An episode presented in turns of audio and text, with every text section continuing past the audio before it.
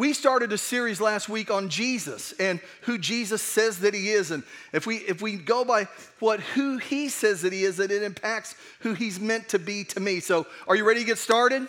Oh, grab hold of your Bibles and say this with me. Say, This is my Bible. I have what it says I have. I can do what it says I can do. I declare this morning my mind is alert, my heart is receptive. I'll be taught the Word of God, and I'll never be the same again. You know, some people say, why do you guys do that? Because I know it's kind of different or whatever. Well, one of the concerns I have is that in the church, even, that there's kind of been this disregard for God's word, and I want to re engage us to it because it's the main way that God speaks to us. It's, it's what He's left for us so that we know who He is and that type of thing, and, and just kind of for you to become familiar with it. So, speaking of that, open up your Bibles to John chapter 10. John 10, if you're still getting familiar with the Bible, there's an Old Testament and a New Testament. And the Old Testament starts with Genesis, and the New Testament starts with Matthew. And so, um, you say, what's the difference? Well, the Old Testament is before the birth of Jesus. The New Testament, the birth of Jesus on. Again, I know it's, you know, there's more to it than that, but I'm just trying to help you as you get started. So, John is the fourth book of the New Testament Matthew, Mark, Luke, John. You say, who was he? He was a follower of Jesus. So, he writes this eyewitness account of when he was with Jesus and what took place and the ministry and all those kind of things. And so, he writes down here a moment of some things that Jesus said. While you're turning there, I want to read to you a passage that I shared last week that is kind of the foundation for this series. And it says this when Jesus came to the region of Caesarea Philippi, he asked his disciples, Who do people say the Son of Man is? Well, they replied, Some say John the Baptist, some say Elijah, and others say Jeremiah or one of the other prophets. Then he asked him, But who do you say I am? Simon Peter answered, You are the Messiah, the Son of the living God. Jesus replied, You're blessed, Simon, son of John, because my Father in heaven has revealed this to you. You did not learn this from any human being. Now I say to you that you are Peter, which means rock, and upon this rock I will build my church, and all the powers of hell will not conquer it. So Jesus is with his 12 followers, and he said, Hey, who do people say that I am?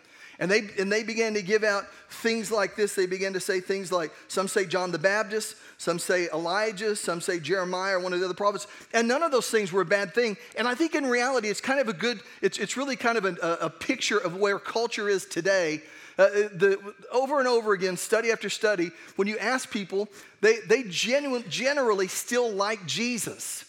Not everybody, but the majority of people believe that Jesus existed and they, they like him.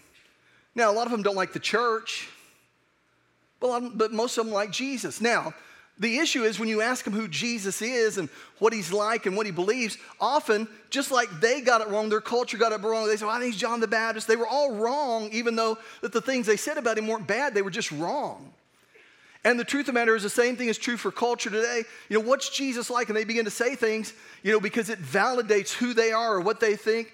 And the truth of the matter is often we try to make Jesus in our image, or culture tries to make him in an image that that he's not threatening or challenging or anything like that. And it's just, he's just easier. And as well meaning and well intended they are, usually they get it wrong. But then Peter said this He said, You're the Christ, the Son of the living God. And Jesus said, You know what? Somebody else didn't reveal this to you, my Father did. And he said, I'm going to build the church upon the recognition of this. So, recognizing who Jesus is in its foundation is so important because the church is built on that. It's built upon the recognition that, that regardless of who anybody else, what anybody else says about him, all those things are okay, but what matters most is what, what do you say about him?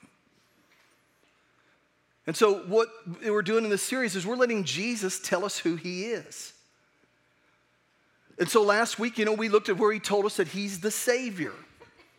He said, I am the way, I'm the truth. I'm, I'm the life. In other words, he wasn't just a way. He wasn't just one of many ways. He wasn't just, you know, well, he's, this is my truth and you can have yours. No, he said, I'm the truth. And I, I'm the life. In other words, he was letting us know, and then even his followers said, inspired by him, that there's no other name under heaven that we can be saved by. So Jesus was revealing us to us that he is the Savior. He's the Savior. He's the one that's taken on all of Rick Burke's broken places all of the times that I've been selfish, all the times that I've done or said things in my anger or disappointment that I shouldn't have done, All the times that I thought only about me, Jesus took all of that upon him. And Jesus revealing that he's the Savior, that that's who he is, should reveal to me then that I'm a person that's in need of saving. For some people, the word sin is offensive. Well, I'm, I'm just me. That's the problem. With all of us. I just want to be real. Yeah, real carnal real selfish. And again, I'm, I'm not pointing fingers. I mean, I'm, uh, I lead the pack on all those. But you know, again, we have to realize that he wasn't, I'm not a mistaker in need of correcting. Jesus being a Savior reveals to me that I'm a sinner in need of saving. And there's no other solution, no other remedy for my sin but Him. And so He revealed that to us. And and, and again, I mean, so, so I'm uh, just, you know, for the next few weeks, we're going to let Jesus tell us who he is. And so last week, you know, he revealed the Savior. So today in John 10, verse 1, Jesus is talking to this crowd. He said this I tell you the truth, anyone who sneaks over the wall of a sheepfold. Now, again, he's using an allegory here. And back then there were shepherds and sheep and that type of thing. We still have those things today. They're just not, you know, not, not a huge part of our culture. But anyway, so he's using this to reveal who he is. Anyone who sneaks over the wall of a sheepfold rather than going through the gate must surely be a thief and a robber. But the one who enters through the gate is the shepherd of the sheep. The gatekeeper opens the gate for him, and the sheep recognize his voice and come to him. He calls his own sheep by name and leads them out. Now, Jesus is revealing to us that one of the things that, that he's like a shepherd, he's, he's like a shepherd in our life. And the picture he gives is that he goes through the gate because they're his sheep. And they know his voice and that he calls them by name. Now, let's be real transparent with you. In my life, I never struggle with does God love you? In my life, I never question, the thought never comes to my mind that he's through with you, ever. Can I be real transparent? Sometimes I struggle with that towards myself. Is he through with me now? Is that it? No. I have to remind myself that just like I know he loves you, I know that he loves me and he knows me by name and he knows you by name. And he calls us by name. And it says this right here that says he calls his own sheep by name and he leads them out. And after he's gathered his own flock, he walks ahead of them and they follow him because they know his voice. They won't follow a stranger. They'll run from him or they'll run from the stranger because they don't know his voice, but they know the voice of the good shepherd. Why? Because they're his sheep and they and they spend time with him. And it, it says that he leads them. So Jesus says that when we give our lives to him, he wants to be to us. He wants to be like a shepherd to us. When you look at the relationship that a shepherd has with the sheep, he, he cares for the sheep. He, he leads them and they follow him. And so, you know, for some of you, this is kind of basic and foundation. You were raised in church, you've been around this, and, and this is not anything new to you. But for some of you, maybe you've never thought about that before. That when you gave your life to Jesus, He wasn't like, okay, good luck, I'll see you when you get to heaven. Leave me alone until then. No, when you give your life to Jesus, it's just the beginning. And from that moment on, He begins to lead us and guide us and begins to call us by name and direct us. And, we're, and notice the position is that he's leading and we're following. He's leading, we're following. And to understand this, that as we're following, as he's leading and we're following, that we're not in front of him, we're following him. I used to have an instructor in Bible school, and he said this. I thought it was so powerful. He said this. He goes, Look, he said, it's better to be a little slow when following God than to be too quick. He said, because if you're a little slow, at least you're still following him. Sometimes if you're too quick, you can get out in front of him and get so far in front of him that you're like, right, Lord? Lord? Lord? It kind of reminds me of Jesus' parents whenever, you know, his, uh, his mother and Joseph, whenever at 12 they took him into Jerusalem and they did some things there, and then it says they left and they were gone for a day and notice that Jesus wasn't with them. I don't feel like such a lousy parent now. I've never been home and gone to Tina, when the kids were younger, Have you seen the kids since yesterday? it took them three days to find him. They went back like, I thought he was with you. No, I thought he was with the cousins over here. No, he went with us. Yeah, put those guys in front as examples of what parents are supposed to be like. Anyway, it took him three days to go back and find him. But, and it's such a picture of how my life can be. I'm with him, he leads me to a certain place, and all of a sudden I'm like, okay, I'm done here. And I go, and next thing after a while, it's like, anybody see Jesus? And then I got to go back to where I left him. Sometimes it takes me a little bit to get back there. And he's like, oh no, we weren't through here. But we follow him. He's our shepherd, and because he's our shepherd, number one is this Jesus leads as my shepherd. Now, you don't have to turn there, but there's a psalm many of you are familiar with. It's Psalm 23, The Lord is my shepherd. And many people think it was written by David, who we know as a king, but also he started out as a shepherd, so it was very personal to him. And so uh, there's a book out where a guy that was a shepherd, he wrote Psalm 23 from the perspective of a shepherd and took some of those things and, and said, This is what these things mean. So I want to share a couple of those things with you, which starts out with, The Lord is my shepherd. And he, he said, You know, that, that, that whoever your shepherd is defines what flock you're a part of. And did, that determines whose voice we listen to, like, if you were going to write a psalm today, would it start with that? The Lord is my shepherd? For some people, it'd be my, the culture is my shepherd. My addiction's my shepherd. My selfishness is my shepherd. My desire to run my relationships by my rules is my shepherd. I'm my shepherd. But he said, The Lord is my shepherd. In other words, there was an acknowledgement that this, here's who my shepherd is. It, it identified him and who he's following. And, and, then it says, the Lord is my shepherd, I shall not want. And, and, and with that, that, you know, because whenever whoever we know is our shepherd determines, you know, who's leading us. But, you know, and Jesus even said this when he looked at in Matthew 9, it says that he saw these people and they were wandering around, and this is how he described them confused and helpless. Or as he looked out and he saw people, he's like, man, they're like confused and helpless. He said, they're like sheep without a shepherd. Man, does that not describe the culture we live in? I, I turn on the TV or I hear things going on, and, and people may be well meaning and well intended, but so, so many times, man, they're confused and helpless. And, and when we get in that place, we get angry. They're like people without a shepherd. So when we give our lives to Jesus, that it should be able to be our declaration that He saved me now. The Lord's my shepherd. He's, it's His voice that I follow. It goes on to say, I, I, I, will not want, and, or I have all that I need. And, and, you know, part of the implication is that He cares for me. But it's not just that, but it's that I'm so content in His care that other cravings are no longer an issue. It's not just that He provides for me, but when I'm with Him, the other things that I crave are no longer an issue because I'm content with Him. He's my shepherd. I, in His presence, I, I, I don't crave other things. I don't want. He goes on to say this. He says, He lets me rest in green meadows. And he, uh, he said this that, that it's hard to get sheep to rest. And he said, There's four things that have to, ta- have to take place they have to be free of fear, and I'll give you a couple of them right here. One of them is, is that they have to feel safe. And that our shepherd, when he leads us, doesn't mean that our life will be without trials or issues, but because we have confidence in our shepherd that he's a good shepherd, that we can have, we can feel at peace even in the middle of chaos.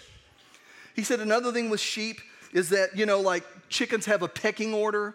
You know, uh, the cows, um, I think they call it a horning order, something like that. Well, with sheep, they call it a butting order.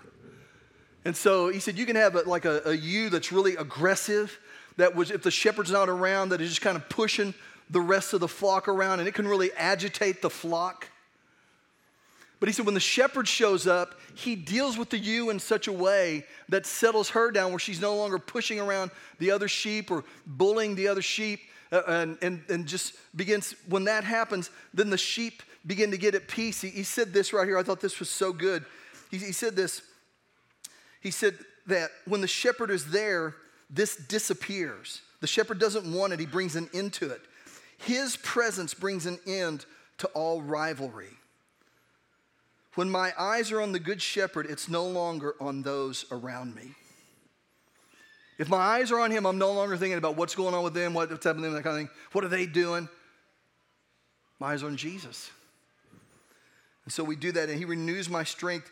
You may not know this, but sometimes sheep can end up on their back. And they call this a cast sheep, and they can't get up. And if the shepherd doesn't get there in time, they die pretty quickly. And so when the shepherd realizes that he has to get him back up, they're struggling, he gets them back up and he renews their strength. And so the Lord leads us. It's He's our shepherd. He's a good shepherd. In His presence, I'm not, I'm not, you know, just constantly unsatisfied. Because His presence, I have all I need. He leads me.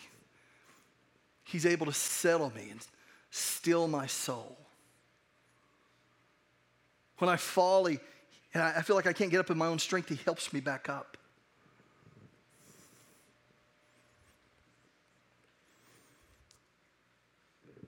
Whatever other shepherds out there people have, whether it's culture, their desires, their job, their work, or whatever, that there may be certain things they promise or deliver on, but the care of the good shepherd can never be matched.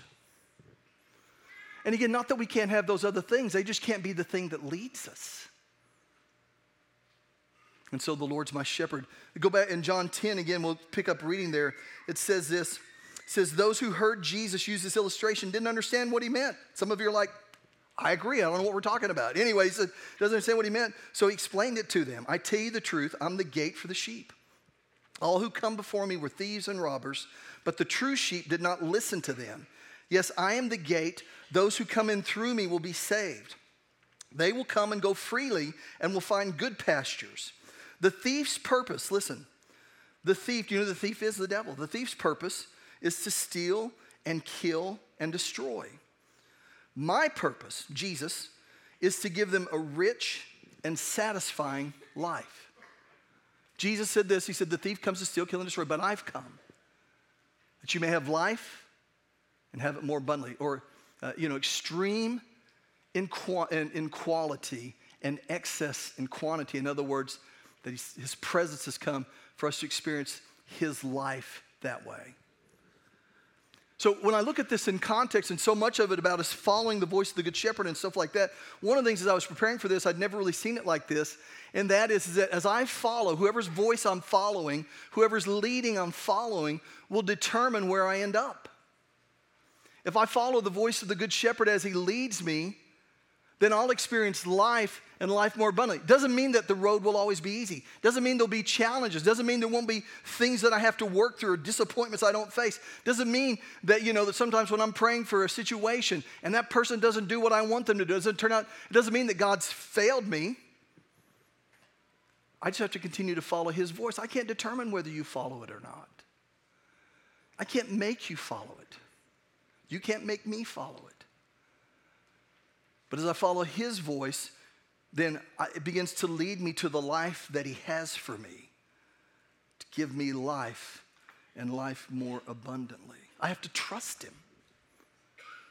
You say, well, Pastor what's the Lord's voice? I mean, does he speak audibly to you? Well, he's never done that to me that I know of. I'm not saying that he can't. If that's happening to you regularly, I'd probably go see somebody. But here's the thing is that the number one way that he speaks to us is through the Bible. We look in the Bible, and as we begin to understand it, and we have to, we have to read it enough to, to be able to divide what it means. Some people say, well, the Bible says this. I'm like, if, if you read it in context, that'd make a lot more sense than what you're saying right now. But to read it within context and begin to be familiar with it, and he speaks to us through that. Sometimes as we begin to speak to him, we just kind of recognize, we just kind of know because we've spent time with him. Remember, Jesus didn't come because humanity needed another religion. He came so we could have a relationship with him. And in relationships, when you spend time with people, you begin to recognize their voice. I recognize my voice, my wife's voice. It may not be the loudest one in the crowd. Sometimes it is, but it's not always. But you know, sometimes it's not just verbally that she communicates to me.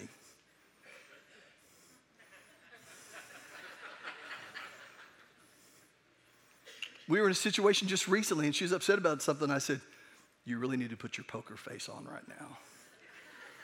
And she goes, I have it on. And I'm like, You probably do. So, I mean,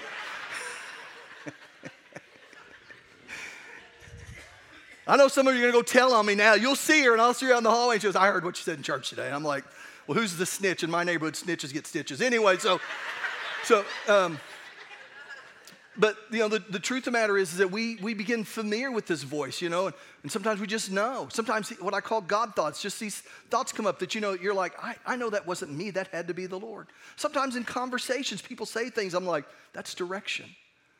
Sometimes just i grow and i learn things as i grow and through experience i'm like no this is what god wants. Sometimes in church something is said from the pulpit and either what's directly said or, or how the lord deals with you about it personally I've had people come to me and go, hey man, when you said so and so, it just really impacted this decision I made. In my mind, I'm like, how did you connect those two things? But I know it wasn't me, it was the Lord giving you direction for that moment in your life. And so he just does. And, and so here's the second thing know, Jesus is our shepherd. Number two is this Jesus knows the path that's best for me. And if I, if I know him, then it allows me to trust him and then, even when things are hard and difficult, I don't question the path I'm on because I don't question the one that gave it to me. I've, I've had people well meaning, well intended that don't know me, and probably, you know, I've probably been guilty of this before myself, probably all of us at different times, meaning well, but just kind of, you know, not really stepping back and just kind of taking it all in. But people that know me, and, and, they're coming up trying to, well, you know, I think you're supposed to do this, and I think you're supposed to do that. And, and I'm like, hey, thank you. I appreciate that so much. Um, what are you doing Friday? You know, I mean, so it's one of those things. I don't know them, and, and you know, and they're trying to give me direction, you know, and, and again, they mean well for something that's huge in my life, but we have no experience together. I, I don't know whether you know what you're talking about or whether you're just a well meaning person that has no idea what's going on. But I know my shepherd. Over and over again, he's proven to me. You know, I've shared with you my story. I grew up here. I love Oklahoma. Man, this is just my home. I got it from my dad. My dad was, a, he was in the military. He was considered a World War II vet. He spent some time in Hawaii and Guam and stuff like that. And he would tell me, so I've been to all those places. He said, you know, he said, I wouldn't live in any of them now. For Oklahoma, you know, for Oklahoma, I wouldn't give it up. And Tina and I have been married for a year, and God leads us to Arkansas. I'm like, did I make you mad? I mean, what's wrong? I don't know what's going on, you know? At least it wasn't Texas. But, you know, here's the thing is that and by the way, Pastor Mike and Katie are here this morning. They're in Arkansas. Let's give them a hand anyway. So, well, we were there for a year, and as I told you, we went to New Mexico for 17 years. It was a great place to us. It was home. We made so many friends, people that we love. They're a part of our life today. That without them, we wouldn't be where we are. And as I've told you before, when we would come back to visit, when we crossed the state line, man, my family sang Oklahoma. We did all of it. The you know, you know, hey, you know, all the yippee and all that kind of stuff. We did it. I've said before, my kids didn't know the Lord's Prayer, but they knew the words to the Oklahoma song. So anyway, it's just what we did, you know, and it's it's part of, you know, just and my heart ached to be back here, but I knew the Lord had me in those other places. Until now. And my good shepherd, the Lord, proved to me that if I would trust him, that he would bring me to the place that my heart was settled. I'm, I'm convinced if I hadn't let him lead me, that this place would still be here because God loves the people here and, and what He's doing here. It's His stuff, it's His work. I, I walked in the first service, it was almost full. I see the service, it's, it's real close to full. I was thinking about God's faithfulness that, that I didn't get to do, He allowed me to be a part of. But that's because why? When it got difficult in those places that I didn't fully understand, but He just quietly reassured my soul to trust Him. That over time, it's proven out that when I trust Him, even in the places when I'm like, Lord, I, what, what's happening? That on the other side of it, I realize that this is what He intended for me. And had I not endured that, I wouldn't get to experience this. I'm so grateful that He got to bring me back home and we get to be a part of each other's life, it causes me to trust him more.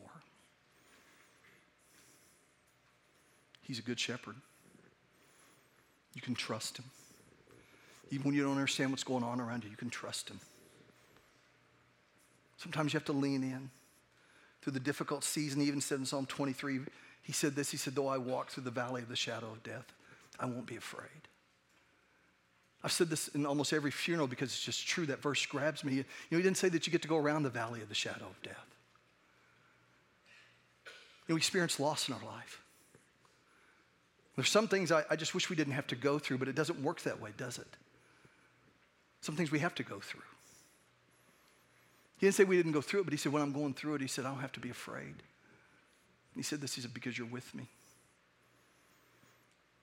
He's such a good shepherd, he doesn't abandon me in those moments. He doesn't abandon you. In this moment, in this valley, you can trust him.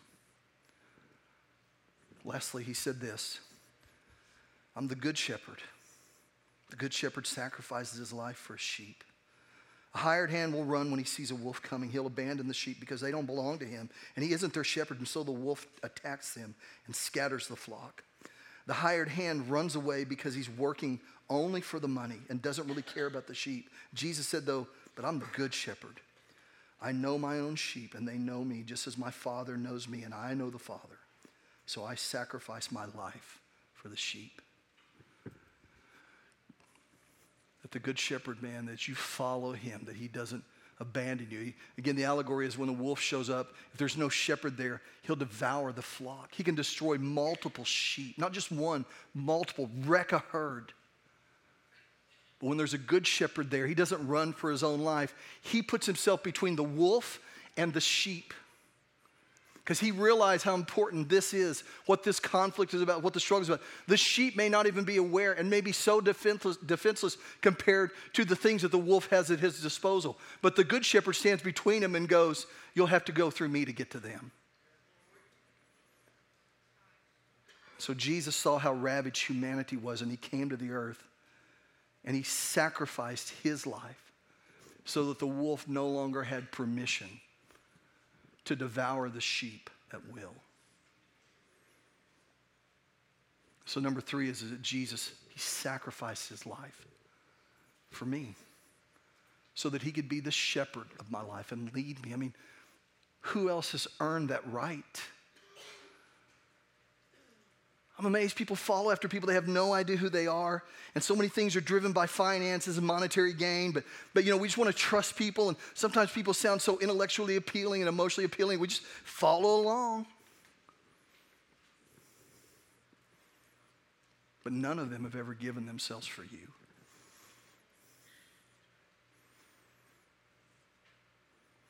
The Good Shepherd showed up. And when the wolf was having his way in your life, he got between you and the wolf. When you receive him as your Savior and you follow him as your shepherd, again, some of the paths that he takes us on we don't fully understand. Sometimes we just have to trust the care of the shepherd because he's proven over and over again that he's not just any shepherd, he's the good shepherd. He cares for me, he cares about my marriage, he cares about my kids. He cares about my future, what I'm getting ready to face. He, he cares about these anxieties or these insecurities that I feel, this uncertainty in my world. And he, he's not watching me from a flock saying, Good luck.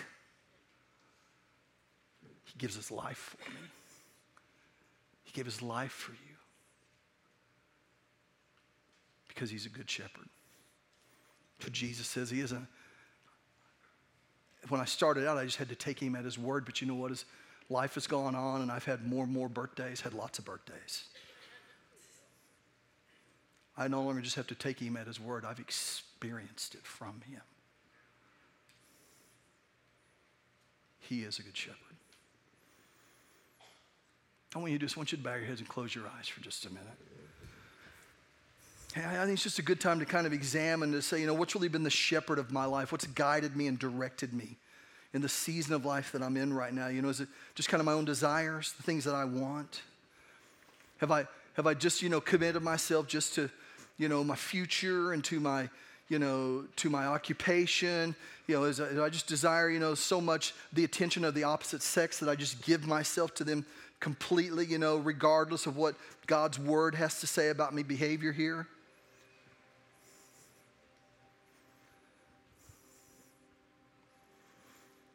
Even if, even if you know, if, if you're, you know, if you're in adolescence right now, so many things vying for your attention. Corporations spending billions of dollars to get you to hear them. Trying to tell you what your life is supposed to be like and that type of thing. And it's no different now from that standpoint than it was when I was a kid, even though it was many years ago. And there are more avenues coming after you than what was coming after us. But I know it wasn't until I was a sophomore at Claremore High School when I settled in my life that Jesus is mine. And I'm His, and I'm going to follow Him. And He began to give me direction to the point that He's led me to a place that I'm experiencing life that He had for me. And, it's better than I could have imagined for myself.